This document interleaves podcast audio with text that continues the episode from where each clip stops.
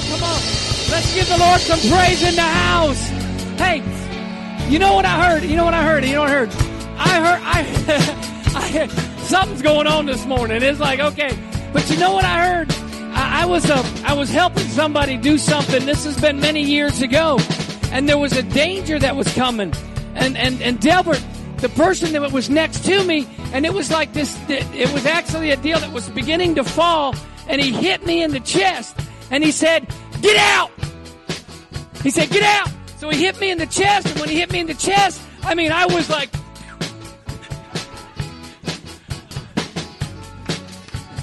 I heard that this morning.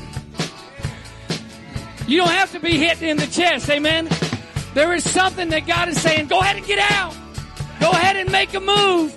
Go ahead and get on out of there. Break on out of there. You know what? I was thinking about the jailbreak. You know what I mean? I was... when I was in the hospital, I dreamt... I, well, I would dreamt. I had this deal. I told Shelly I wouldn't tell her. I was on some medication. And how many of you know that medication can be pretty bad at times? Well, I thought I was in prison in Alva, Oklahoma. And some of y'all know the old Johnny Cash song, um, you know, Fulton County Prison Blues. That's what it was. And I just remember laying there, and I was looking for my jailbreak because I was like, I'm breaking out, I'm breaking out. And then in would come the nurse, and then she'd give me some medication. And I'm like, they're trying to drug me again. They are not. I'm going to break out of this prison. I didn't tell Shelly this the first few days in there because she would have had to probably, you know, if the hospital knew, they'd have probably brought in the psychologist and all that other stuff. So I kept looking over my shoulder. I kept looking over it, and I could see some feet over there.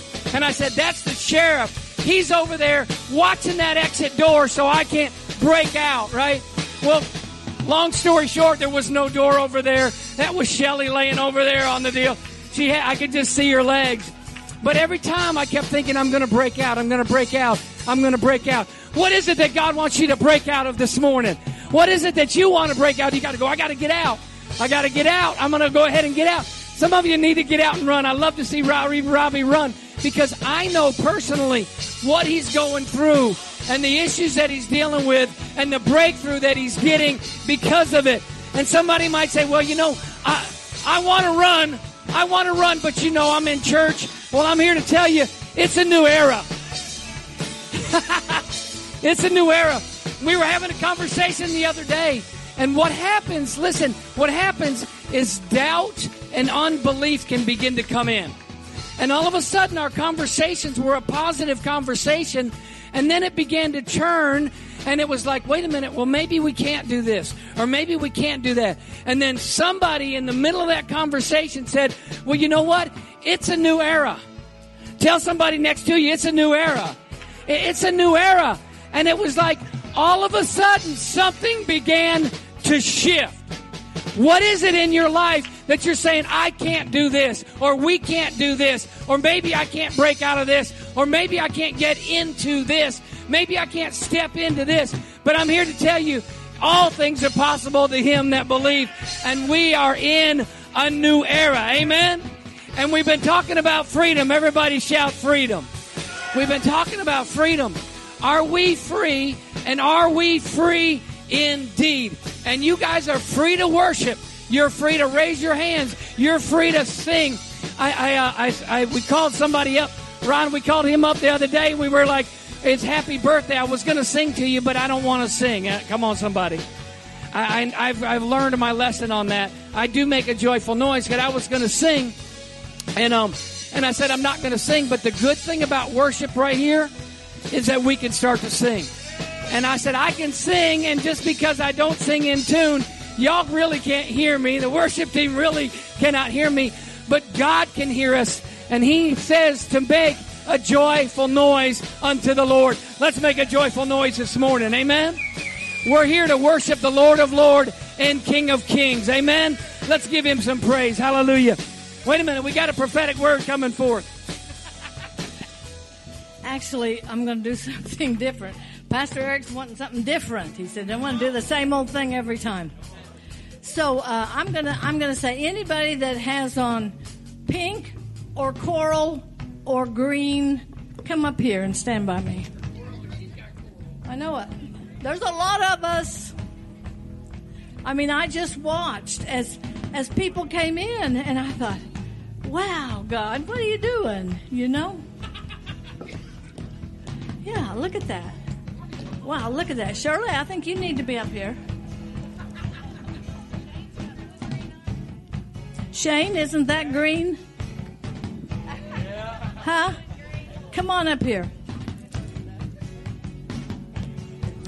Now, now, don't think you're getting left out if you don't have on pink, coral, or green. You're not being left out.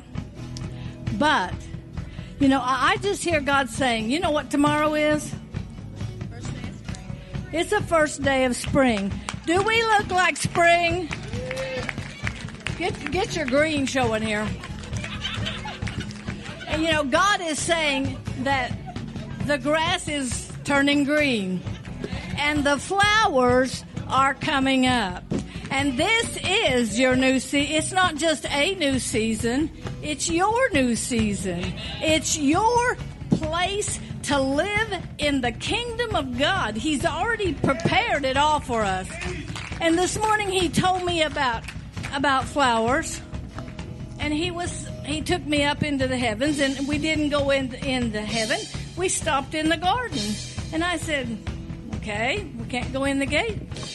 Um, so then there were just beautiful flowers everywhere, and he said, pick a bouquet. So I did, and immediately new flowers just popped right up. I mean, they were full bloom flowers that just came. And I said, um, God, even the trees are blooming here. And the grass is green. So, you know, if, if this keeps happening, there won't be room here for any of us. It's going to be all trees, bushes, and shrubs, and flowers. And he said, I've got to get this just right. He said, in, in my place, there's eternal life. Well, I knew that, but he said the flowers are eternal. They don't have to reproduce. They are eternal because this is the place of eternal life. That just kind of blew me away. Maybe you can think about that. But what I'm trying to get you to see today is that God is moving in this place, in this city, in this state, and even in our nation. Some may not think it's God, but I'm telling you, it's God.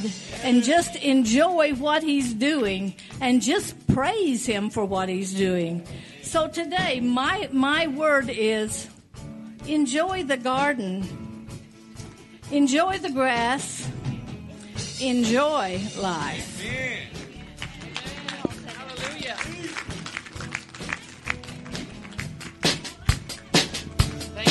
Thank you, Lord. Thank you, Lord. We're just in a new place. Let's just step into that new place today. Step into that new place. Come on, get out of the old and into the new. God is doing something new. Just step into that new place. Step into that new place today. You make all things new. You make all things new. You make all things new. You make all things new.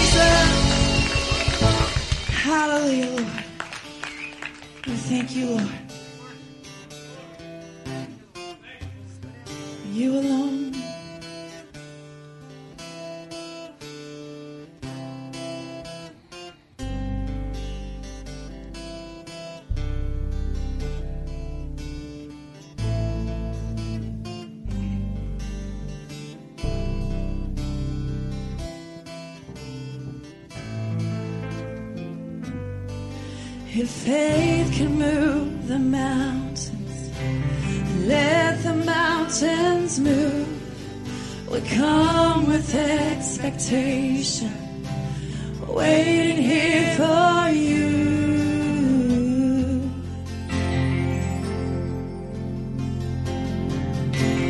Waiting here for you.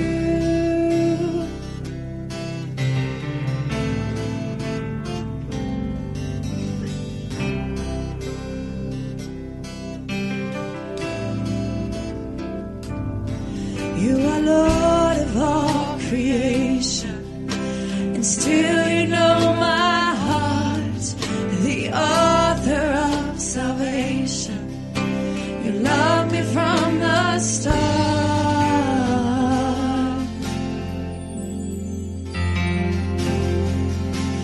Waiting here for you.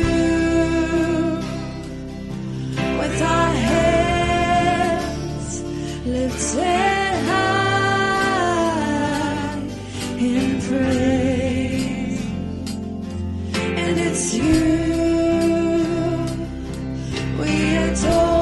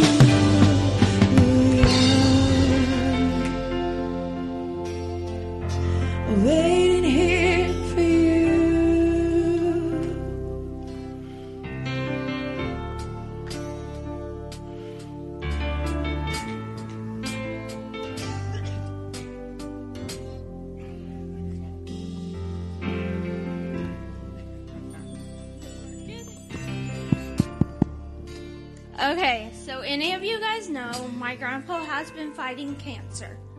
So last week he went to the doctor and he had a uh, infection in the colon. So they gave me medicine. Well, last week they did a P E T scan and the P E T scan came back excellent. The cancer rate in the brain is not spreading. And it's dead, which it ain't in the body anymore.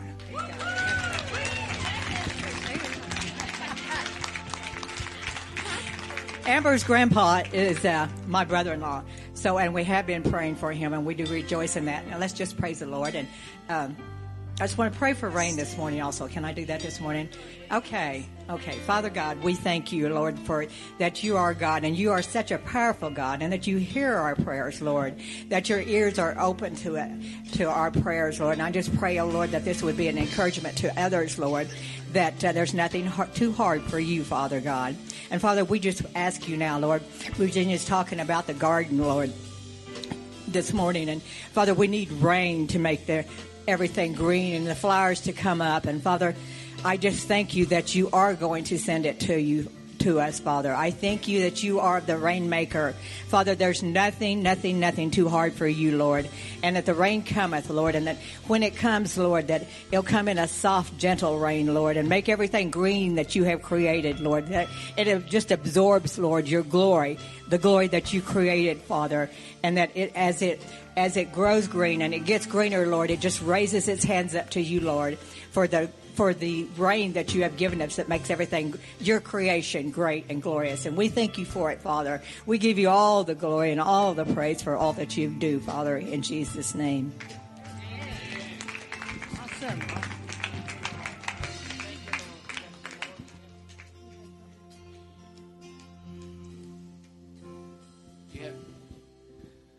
We just want to kind of open up some things to some testimony time. And if you, uh, why don't you guys just be seated? And, and uh, Angela, if you'll just continue to play, that would be great. And I just want us to be able to open up some time to give just some testimony of the Lord. You know, you all give testimony all the time. And I guess I'm so blessed I don't have anything specific to get to testify about. But um, um, this is about the fire. And um, I don't know if Eric mentioned it last week or told you all about it, but I'm going to tell you all about it, okay?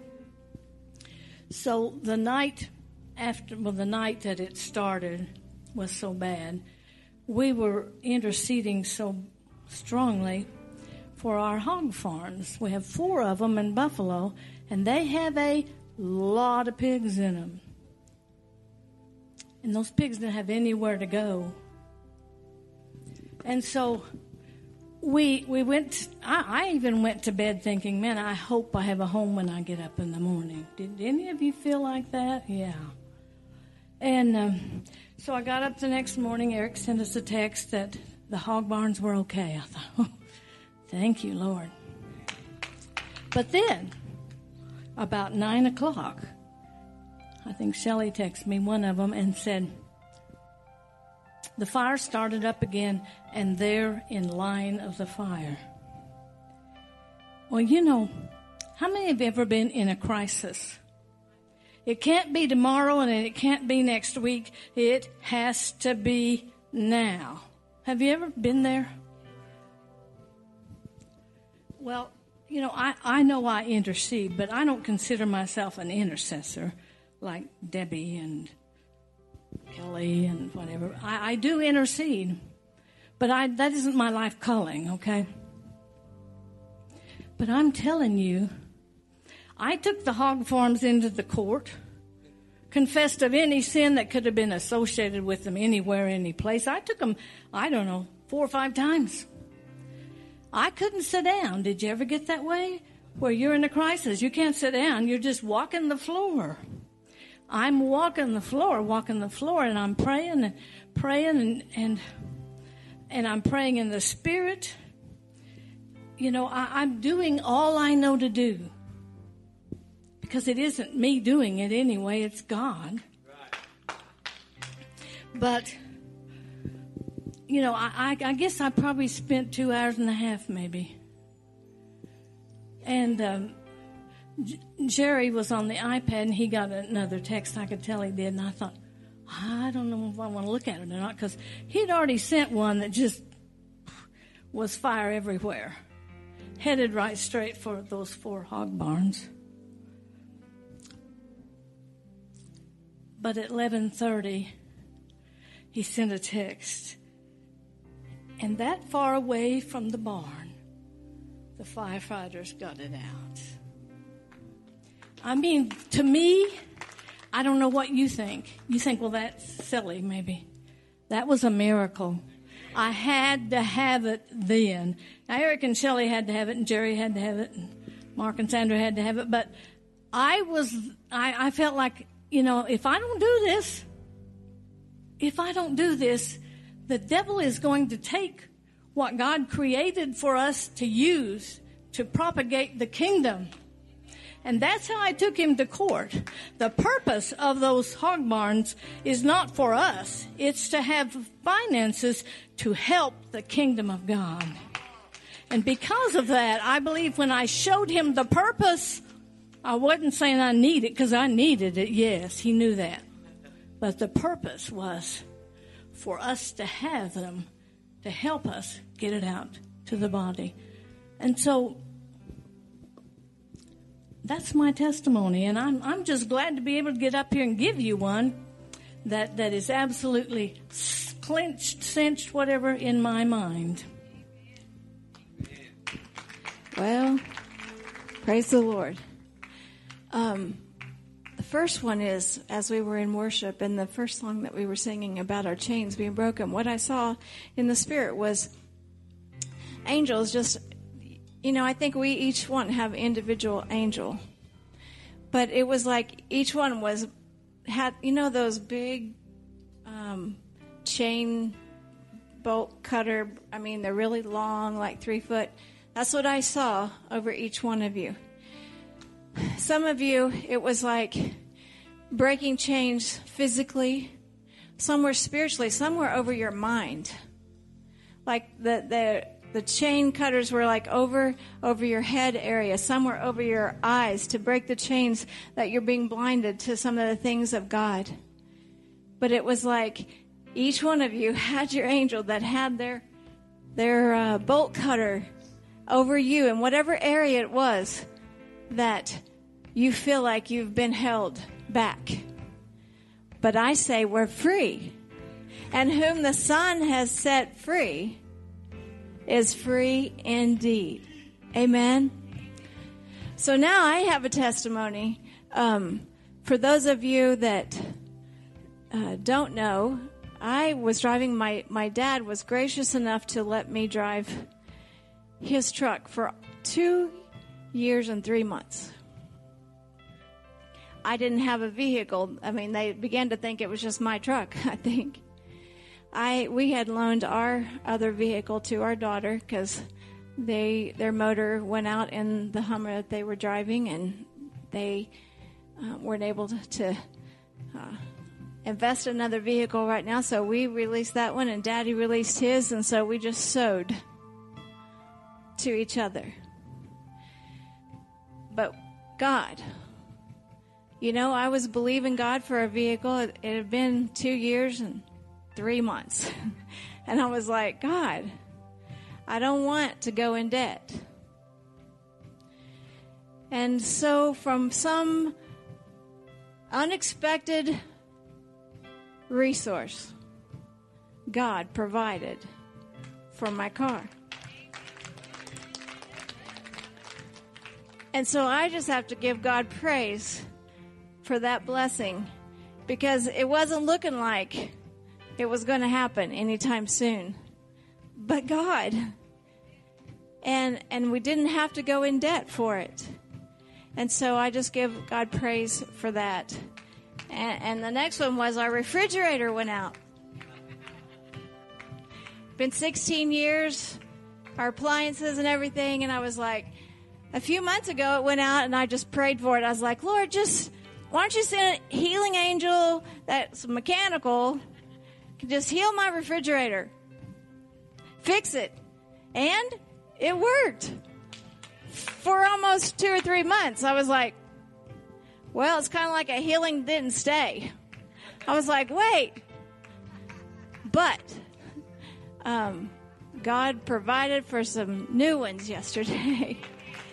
And uh, I have a refrigerator that works now. So praise the Lord. I was telling a friend, I was like, well, I guess God worked everything out for my good. My refrigerator died, and I got a new one. So he he worked things out. So I just have to say thank you, Lord, for his uh, financial blessings. Amen. Anybody else want to give a testimony this morning?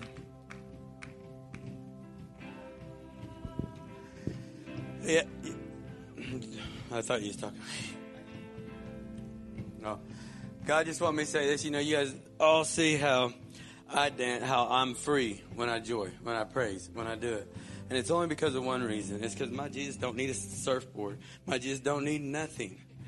My Jesus has me in his grasp, has all you in his grasp. Our Jesus works for us for the greater good. No matter what we do now, my testimony right now is I had a, a revealing party yesterday for my son. Um, I, y'all know I'm going to be a grandpa. Well, come find out yesterday, I'm going to be a grandpa to a beautiful granddaughter. So it's a girl. It's going to be a girl. I love y'all.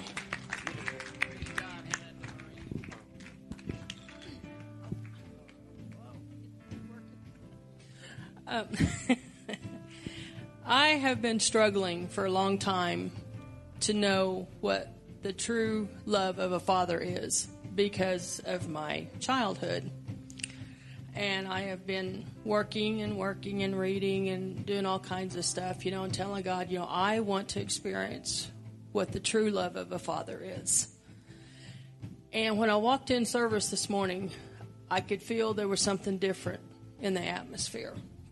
There was just something different. I couldn't explain it, but there was something different. And when Tatum was doing her songs this morning, and then I walked around the sanctuary, because God had told me, per what you said about the bolt cutters, God told me, you are free of your past. You will now experience what my true love is. And that is a big, big deal for me.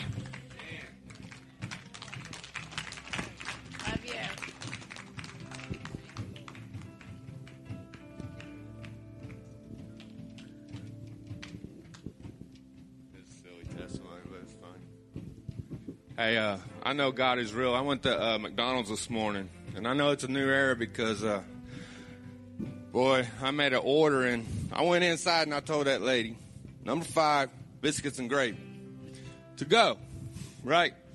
Well, I'm sitting there, you know, we're all waiting for our numbers, and she says, number one seventy, and I'm number one seventy. So I go up there, and, and there's a sausage biscuits and a hash brown. Now, I'm not even thinking what's going on. You know, I go, wait, this is supposed to go for to go. Can I have a bag? So she gave me a bag. So I put the stuff in the bag. Then I leave, and I get in my truck, and I start driving down the road. And I go, wait a minute. I ordered biscuits and gravy. I was like, why do I got a sausage biscuit and some hash browns? And then God goes, because that's what I want you to eat this morning. See, sometimes what we want's not what we're going to get. God's got another plan for us. But you know what? It fulfilled me and it satisfied me. Amen.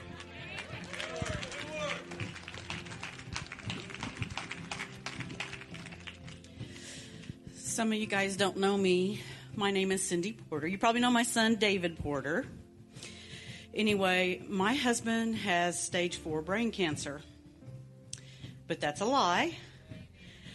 The M R Is are showing that there's nothing there, but the doctors won't say that there's not cancer. But they're keeping him on this medicine. So he's in a clinical trial study medicine called Avastin. When he's on it, he can talk better, he thinks better. And so we were at the doctor Thursday. And he had been given permission to drive for two weeks, three weeks maybe. And it's very scary when a part of your brain is missing. And this person, when their brain is part of it's missing, they don't understand what's going on. They only know how to act how they know how to act. And so you have to think about, well, they don't understand. They're only acting the way they know to. Well, we told him at the doctor, I'm like, no, you you can't drive anymore. So he was like a little kid. He pouted. He crossed his arms. But he didn't understand that it was getting very scary. And for when he's driving, he gets too close to the person in front of him. And I'm more worried about him hitting somebody else. I know that he's going to heaven if he was to die. I'm not ready yet. I don't know where I'm going with that, but I want you to know that when you pray, like we've had thousands of people praying for him, and I know you guys have been praying for him too. Don't think that your prayers are not working. Don't think that you're by yourself. When I start praying and I pray for him and everybody's praying for him, I think that God is being bombarded. Heaven is being bombarded by your prayers, by all of these prayers. And God's going, okay, okay, okay, okay, I get it. So he is doing something. Not your time, but his time.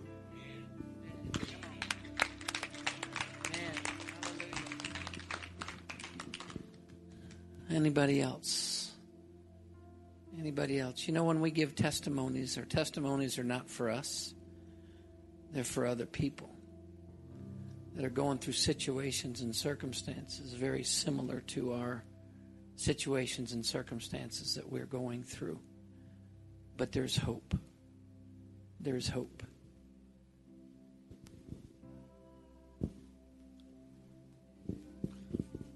I just got a dad.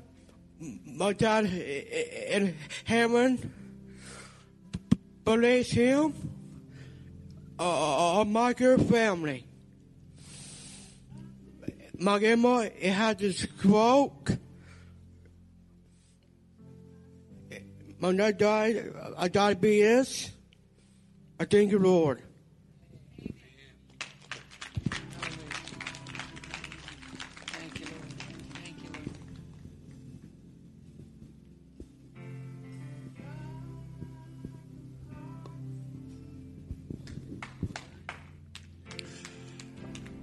This is not about me, except I was involved in it a little bit yesterday. I called a friend of mine at Vice. I saw his wife pull in, so I know he was out and about. I called him up to see. I said to him I was going out and see another friend of mine that has a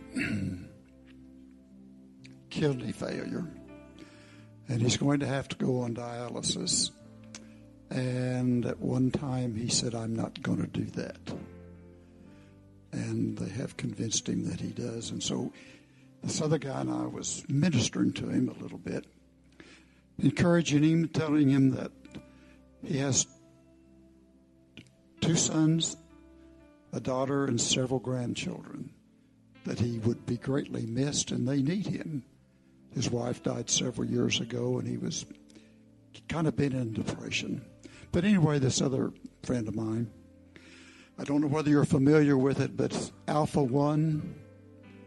Any, I, I don't know very much about it, but I know it's a lung disease, a major lung disease. It is an inherited thing. And about three or four days ago, in the middle of the night, he spent three hours with his wife. Couldn't hardly get a breath of air in his lungs. Just could not get air in his lungs. And so he told his wife, he says, this may be it. But he says, before we do anything, we're going to get on our knees and pray. Now, I think what he prayed for was to be able to breathe. He said, in just a moment, I was relieved and I could breathe. And he looked at her and says, we've just had a miracle. Now, he didn't pray to be healed. He just knew what he needed at that time was to be able to get air in his body, to be able to live. Very appreciative. Very appreciative. He witnessed to the gentleman, and before we left, we all prayed together. Kind of an unusual thing for a bunch of old guys to get together and talk about God and the miracles that he does in our lives. So God's real. when you need that, be sure you ask for God to help in all of your situations.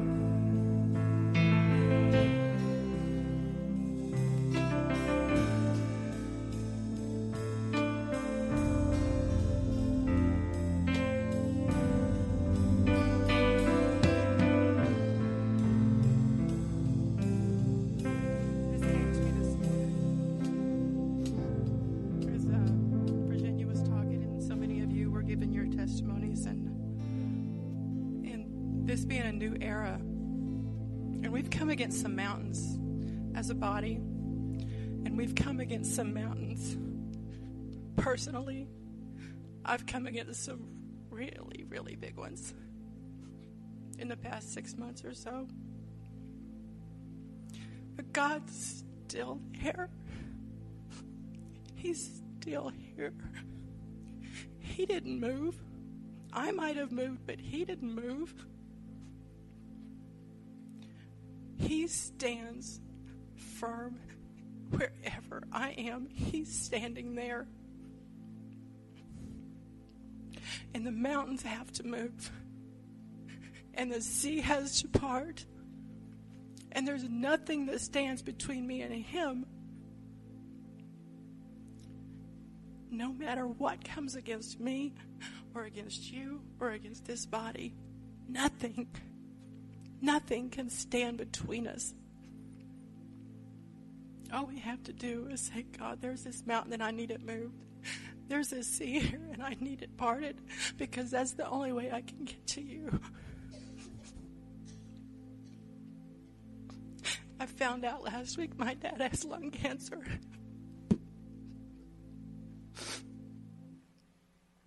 My mother died of lung cancer seven years ago. Now my daddy has it. And that's just one of the things that's come against us. But I'm going to stand on the fact that God doesn't move.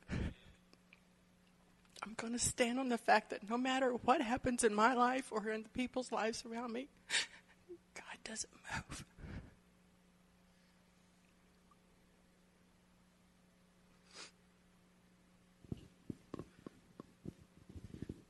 You know, she's not the only one standing. I think there's something in, in each and every one of our lives when we receive a diagnosis of something like that. Or maybe you receive something else that can be life-threatening. Maybe you have a loved one that's gone home to be with the Lord. Was sharing this morning that when we walk through something like that, God becomes what we need. Do you understand? God is the great I am.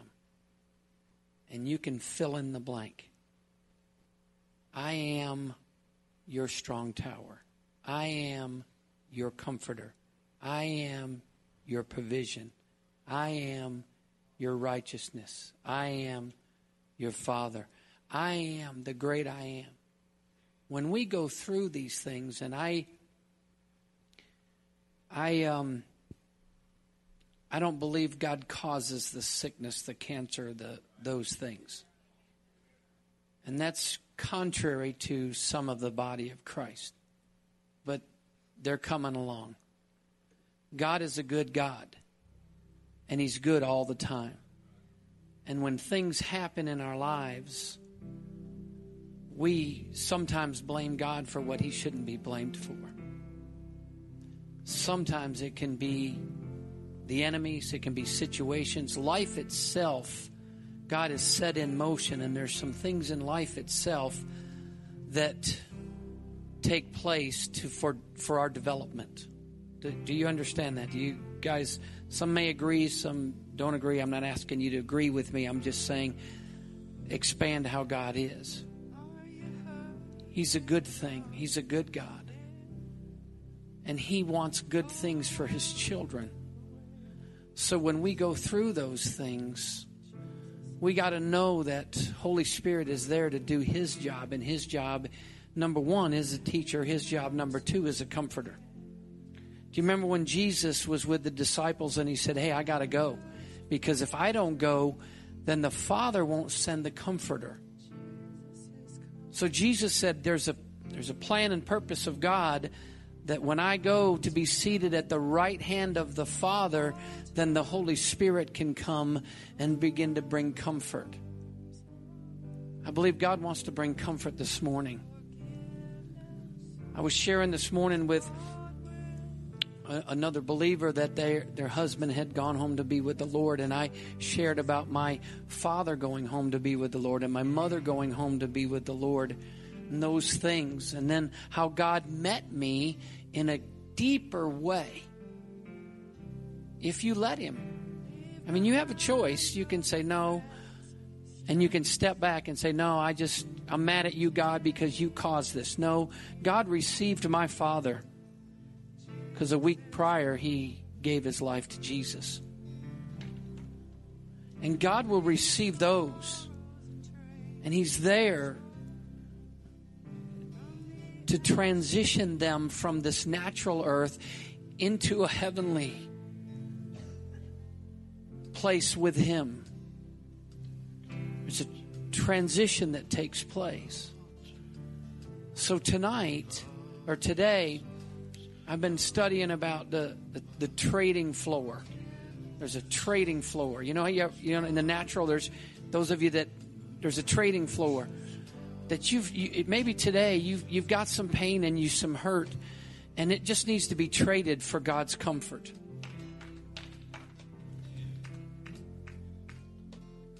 Maybe it needs to be traded for his peace. Maybe it needs to be prayed, traded for his joy. See, whatever it is that you're needing, God is there to meet. God is there to meet that. Maybe it's provision today. Whether it's financial provision or provision for other things. I was on a treadmill one the morning after Shelly went and got her new car, or the two days after she got her new car, and I was like, God, how are people going to perceive me buying a, a, a us buying a brand new car for my for my wife? And he spoke to me and he said, Eric, how many cars have you given away? And I said, seven. He said, don't you worry about it. The seed that you sow comes back to you. He said, I'm providing a way. I'm giving the desires that you have within your heart, and you have sown for that. And I was like, it's hard to sit up here and say that. How many lives have, have been impacted by, by you, that you've impacted people's lives? Whether it's through prayer, whether it's through your love, whether it's through your goodness, whether it's even through your discipline to say, no, no, your lives are being impacted. I'm here to tell you that God wants to impact you this morning. And he wants to give you that trade. What do you got to trade God today? This is not a bartering system to where, you know, God, I'm going to trade you this for this. He's always into upgrades. Oh, come on, you guys that are technique guys and stuff. He's into upgrades. He wants to trade that sorrow for his peace. He wants to trade that hurt, that pain, for his joy, for his comfort. He wants to trade that this morning. So let's just make some trades with God. How about that? We all came in here with something going on. Y'all came in here and said, God, I'm, I'm dealing with this issue, or I need to have you show up, or God, where are you now? At our hog barn, one more testimony, and we're going to let the worship team.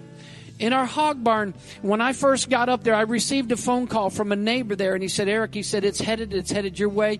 Your barns are right in line of the fire. And I said, I'm on my way. I got there, and one of my employees, I, I told him, I said, look, you guys got to get the garden hoses out. Let's start spraying down the ground. Let's start spraying down the barns. Let's just start spraying. And he was spraying. Well, I had two other guys at another site, so I left that site. I, I pulled up, and he was there, and I said, you're doing great. We watched. I was could see the fire on the horizon, and it was coming. I went to another barn that I thought was in line, and I went over to that barn, and there were two other employees over there, and they were spraying, and I said, okay, here's what we got to do, here's what we got to do. And I looked across the road, and I saw the fire shift, and all of a sudden it headed for that barn, and I knew he was down there spraying. The firefighters were starting to show up. So I get in my truck, and I'm going to get him, because all of a sudden I couldn't see the barn. I couldn't see anything, and fear came in my heart. And I said, I just left him over there. I left him.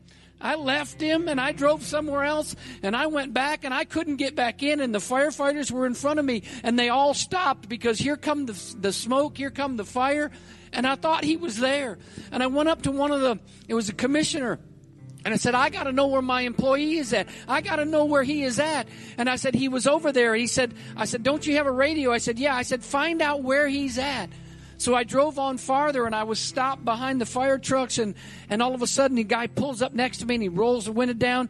He said, he is safe. A firefighter went up and said, you got to get out, and you got to get out now. He got in the truck, and he drove to the south. And I just want to give God some praise for that.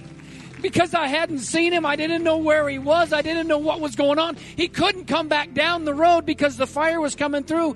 He had to go all the way down to the Laverne Cutoff Road and go back to one eighty-three and uh, uh, yeah, one eighty-three and come back up and come back up one of the other roads, because after that had gone through and had moved through. I hadn't seen him for an hour, and all of a sudden I go to one of my other barns, and he's over there working. And I was like, what are you doing? I've been looking for you. And I just gave him a hug. I was like, God, I thank you, Lord, for your goodness and your grace and your mercy. But there's a lot of people that have lost some stuff. Cattle and, and, and, and land and houses and other things, that it's hard for me to give a testimony of what God has done for me when there's been such destruction on other sides. So it's a bittersweet thing. So I said, God, I, I trade this for you. I give you my life. I give you my all. I give you all I have to give. And then he gives me all of him. What do you want to trade this morning? Now listen, you're not trading something evil for something evil. Hello? You're going to trade your hurts or inhibitions or pain or anything else that for what God has for you. And how many of you know he gives good gifts to his children? Let's trade this morning. Let's just trade with God this morning. I'm going to turn it over to you guys. Let you guys sing.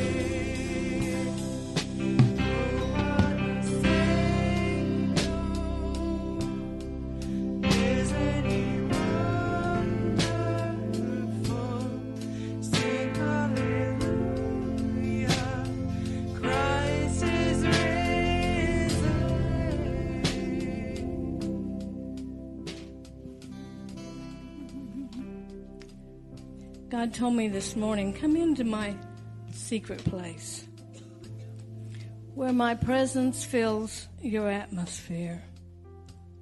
And he's here. He says, you can know me fully, but you have to keep seeking. I'm not one that wants to hide, but you cannot know me unless you decide to seek me. In my word, I have hidden nuggets of me, and as you understand my word, you'll understand me. Do you really want to know me, or do you want to know about me? There's a huge difference, you know. You can know about almost anyone if you search them out, but you won't know their personality, their likes, their character. The only way to know me is to spend time with me. And then I'll show you who I am. And when you know who I am, then you'll know who you are now that you are mine. All I want is to really show you my goodness, my integrity, my glory, so you can live in it. It's my utmost desire to give you the kingdom. So as I give it, you must receive it. So take my path and live as royalty. Amen.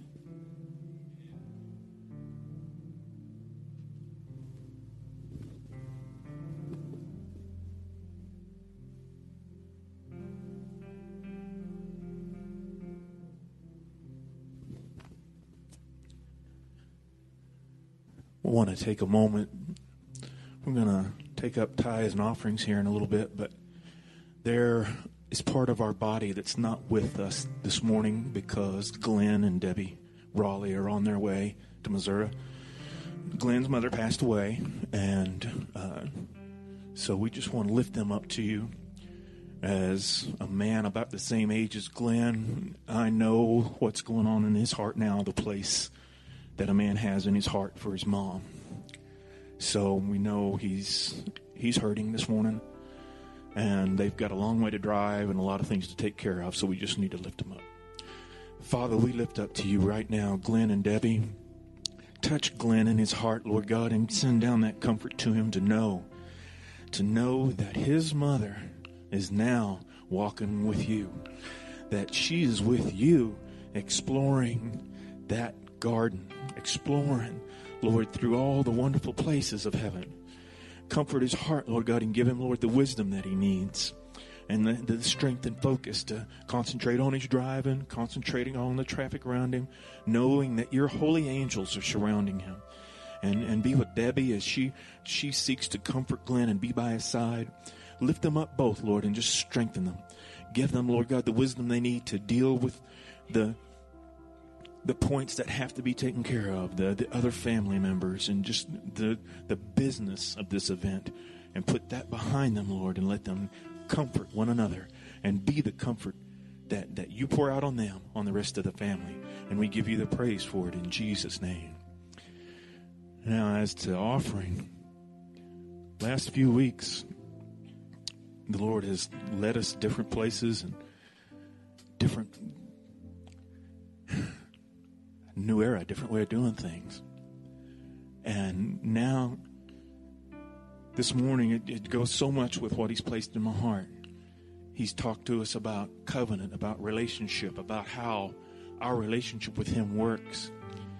And while I was gone down to Houston to visit my wife, she's there taking care of her sister, went to church with my sister, and they we did a study on the book of Ruth. And if you ever dug into Ruth, you understand the picture of Christ in it so heavily, of who he is. He is our Redeemer. He is the one who comes and takes us out of where we were. Ruth was cut off. She had left her parents' family, married one of Naomi's boys, lost her husband, lost her father-in-law. Looked like she had lost everything. But she clung to one thing. She said to Naomi, "Wherever you go, I will go. Your God will be my God, and I place all my trust in him." And she followed Naomi back. She followed the leading of the Lord when Naomi told her to go and talk to Boaz and and put the situation in, in effect so that Boaz could be her redeemer. And God's provision came through Boaz in such a way, like this guy took a family, Naomi and, and a daughter-in-law, that had nothing left. They came back to Bethlehem with nothing.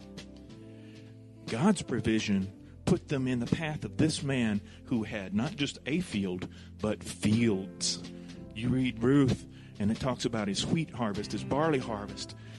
The provision that she stepped into by trusting in the Lord, by trusting and giving her life over to him, her Redeemer brought her into the family that was the lineage of David, which is the lineage of Jesus. You've been brought in. You've been brought in. Your Redeemer ever lives to make intercession for you and to make provision for you. All he asks is that you just trust him. Trust him with what you have. Bring it unto him, and he will bring in the wheat harvest, the barley harvest, to where there's piles of grain. You read one place where Boaz was laying next to piles of grain. That's the provision that grafted, that God grafted Ruth into. He grafted you into because you have trusted in the Redeemer. And if you're you're saying, but this this can't apply to me, this covenant thing can't apply to me because of where I'm from or where I'm I'm, I'm so broken. But what did God do with that? You look at you look back through uh, uh, Boaz's heritage. If you read in Matthew chapter one, Boaz's mother was Rahab. So you think he understood a little bit about redemption and about restoration, and about being grafted in? I think he did. So when he took Ruth to him, he knew what he was doing. He was bringing in the broken, bringing in the hurting, restoring, redeeming, and providing. That's who you have given yourself to by trusting the Lord with your finances. So when you make that check out and you think about it, you know that he is your Redeemer, that you've been redeemed. You know that bountifully you've been grafted in. You're part of the kingdom of God. You're part of the family of David. You're of the line of Jesus Christ. You've been grafted in. And provision, he provides everything that you're going to need. There's going to be times when it doesn't look like it, but you know what? You're going to flip on the light switch and the lights are going to come on. You're going to go open the refrigerator and there's going to be food in it. Everything that you need is in him. And I just want to read one verse here. Come on. Isaiah fourteen seventeen. This is what the Lord, your Redeemer, the Holy One of Israel, says. I am the Lord your God, who teaches you to profit and benefit, who leads you in the way that you should go. You got questions about your finances, questions about your family, questions about your brothers and your sisters, questions about what job am I going to have tomorrow? Your Redeemer has it. So stand to your feet and bring your trust.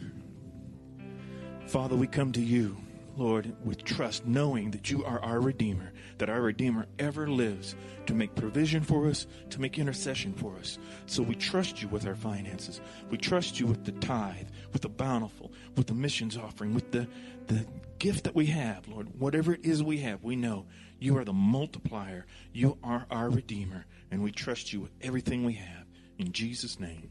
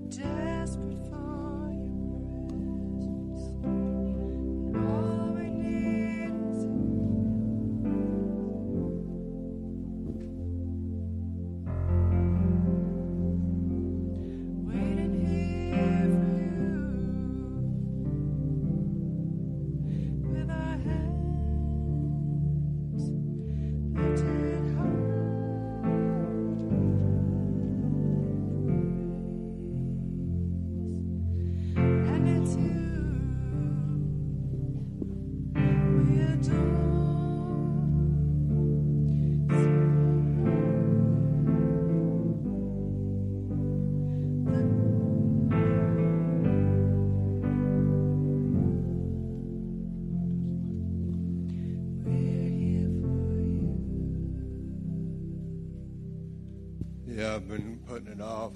It's easier. It's a lot easier to just sit back there and just kind of blend in. But God's been, last two Sundays, been wanting me to get up and say something. So I even thought about it all week at work, thinking just soon not do that.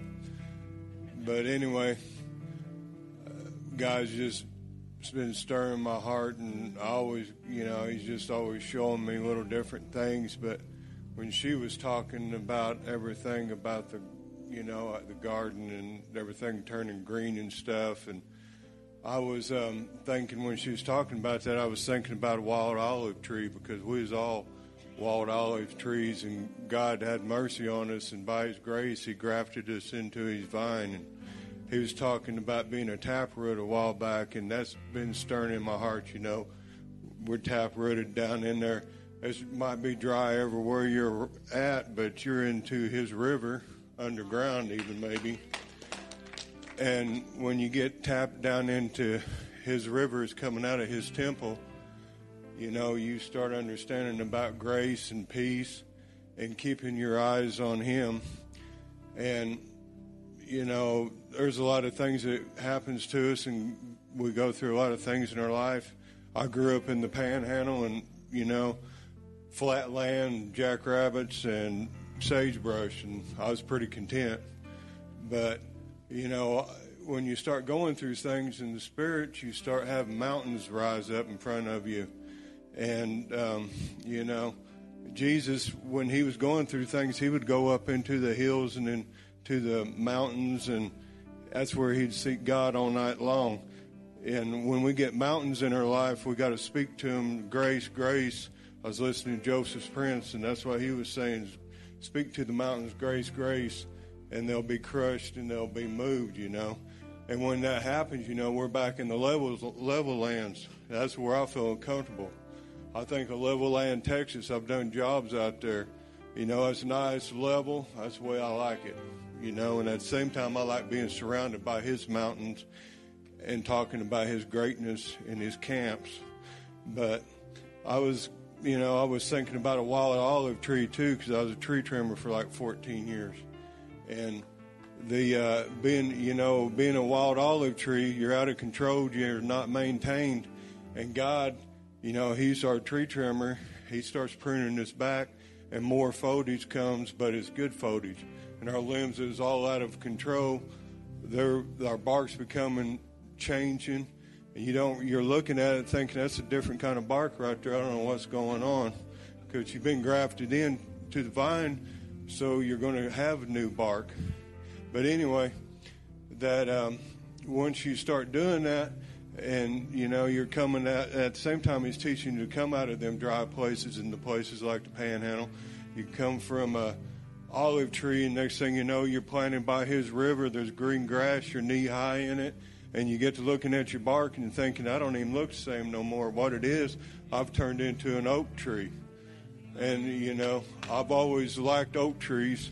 I got one in my yard, and I'll go out there and fill that um, bark and stuff. But God was just revealing that on me, and I'd read the other day in Psalms or Isaiah about the oak tree along His river that comes out of His temple. But I was just wanting to share that, you know, that no matter what happens, God can always turn things around for us, and He can show us peace in our wilderness. We just got to keep our eyes on Him. And I just want to testify about Jesus Christ, and I just praise Him for all He's done in my life, you know, because a lot of times people can get in that dark spot when they start having mountains and they're in that valley. They don't know how to get out of it, and that's what I want to praise God about it, because I went through some pretty intense stuff in the last ten months that I could have just been looking and staying in the dark and, you know, just gave up. But Christ has done a great work in my heart,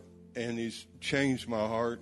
And I just want to thank Him, and I give Him all glory and honor and praise for dying for my sins and changing me. In the name of Jesus, amen. Come on, let's give the Lord a mighty shout of praise in the house. Hallelujah.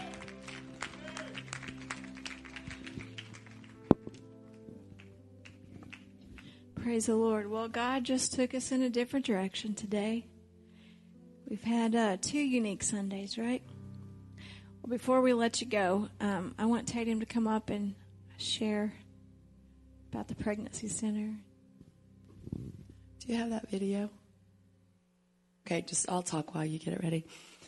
So, um, how many of you know that we have a pregnancy center here in this town? I think a lot of people don't know.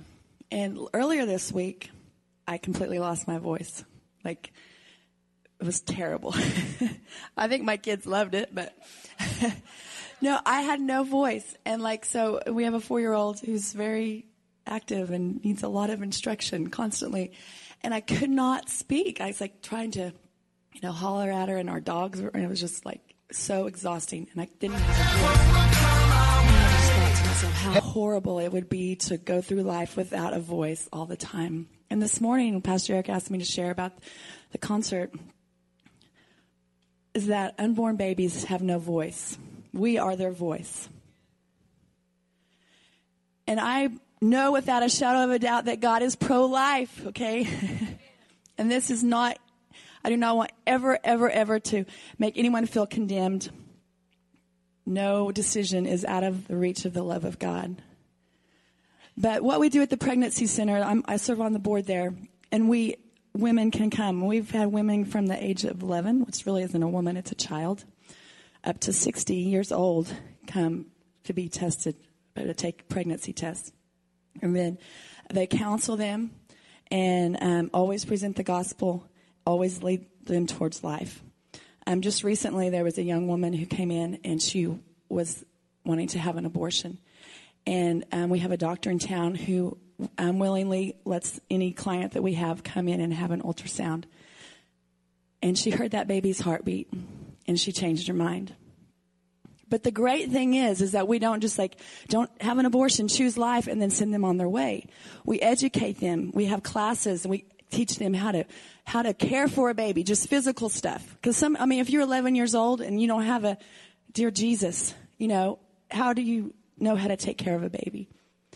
And the, but they can go to classes to parent and how, learn how to parent and how to raise a child, and then they earn um, points to get stuff like diapers. And how many know babies are expensive? Kids are expensive.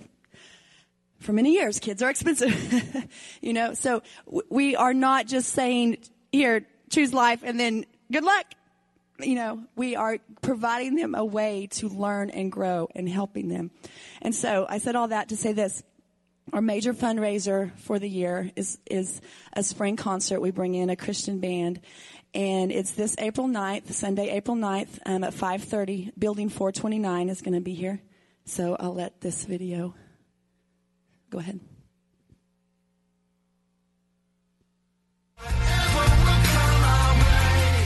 Hey, Woodward. I'm Jason from Building four twenty-nine. I'm Josh Wilson. I'm Chris August. And we are bringing the Worship in the Round tour to you this spring.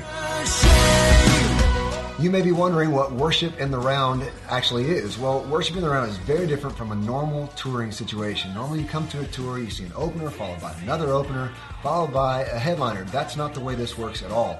We're all on stage together, and we're sharing each other's songs. It's so much fun. It's a little bit of everything. We are playing some of the songs of ours you might have heard on the radio. Also, we'll be singing worship songs that we want you to sing with us. We're coming to Woodward High School in Woodward, Oklahoma on April ninth. You don't want to miss out, so get your tickets at building four twenty-nine dot com. So, um, the church actually, church has tickets that you can buy. If we have ten or more people, buy a ticket, it's fifteen dollars. Okay, if you go to the movies and you you buy a ticket to the movie and then you buy popcorn and pop, which how many of you eat, watch a movie without a snack? I mean, it's impossible. If you do that, please let me know how you do that. You're going to spend fifteen dollars, okay? This is fifteen dollars. It's an investment. Every bit of the proceeds for the ticket sales go directly back to the pregnancy center. So if you don't want to go to the concert, which I don't know why you wouldn't want to go to the concert, buy someone a ticket or just sow into the pregnancy center. It's such an important, such an important ministry that so many in our community do not know what we do. They think we hand out free pregnancy tests and say, yeah, you're pregnant. Good luck. It's so much more than that. We are providing a need for women and for fathers as well. Fathers come and can take pregnant, uh, not pregnancy tests. No, no, no. Take parenting classes is what I meant to say. And so we are providing a, a big need for this community. So please um, buy your ticket April ninth, um, five thirty p.m. Praise the Lord. Well, next Sunday is, how many of you have been to our creation seminar before with Grady McMurtry? Raise your hands. Well, some of you haven't. Well, Grady is coming back next Sunday. I think this is his third time with us, and it's usually, you know, the first time we had to wait four years, I think, to get him. And then it was three years in between. It's always amazing to think, it's already been three years? Wow, time flies, doesn't it? So next Sunday, Grady will be here Sunday morning, Sunday night, Monday night, Tuesday night, and Wednesday night. So come every night if you can, and uh, bring someone else, invite people, and it'll be uh, six thirty for the evening times and regular time on Sunday at ten. So we're excited about Grady being here. And yes, he he was an evolutionist um, before he became a, a believer in, uh, uh, uh, what's the word? Uh, A creationist. Thank you. A creationist. And that our earth is not as old as what they want to say it is, right? So he is one smart dude. We take him to dinner and he talks, and I think I he he told us what his I Q was, and I'm like, wow. So Grady knows his stuff. He knows from a scientist's view on on evolutionist side to God's view. Amen. So you want to come and learn, and he has a lot to teach us. So come next Sunday, and let's be supportive of Grady being here, and invite somebody that might be interested in knowing more about how God created our earth. Amen. I still, re- I still, my probably my favorite was when the, when the earth, the waters cleave. That was one of them that just stuck with me, and I, I'm hoping he does that one again, because that was like my favorite. It was so amazing to hear um, the wisdom behind that. Yes, all about the flood and the waters cleaving, and and just God's perfect design and all that. It, it's beautiful. You know, God always has a plan. Amen? Well, let's stand to your feet. And let's just give God some praise for what he did today. Thank you, Lord. Thank you, Lord. Praise you, Lord. Praise you, Lord. Because God is good all the time. All the time. God is good. I think I missed that the last two Sundays.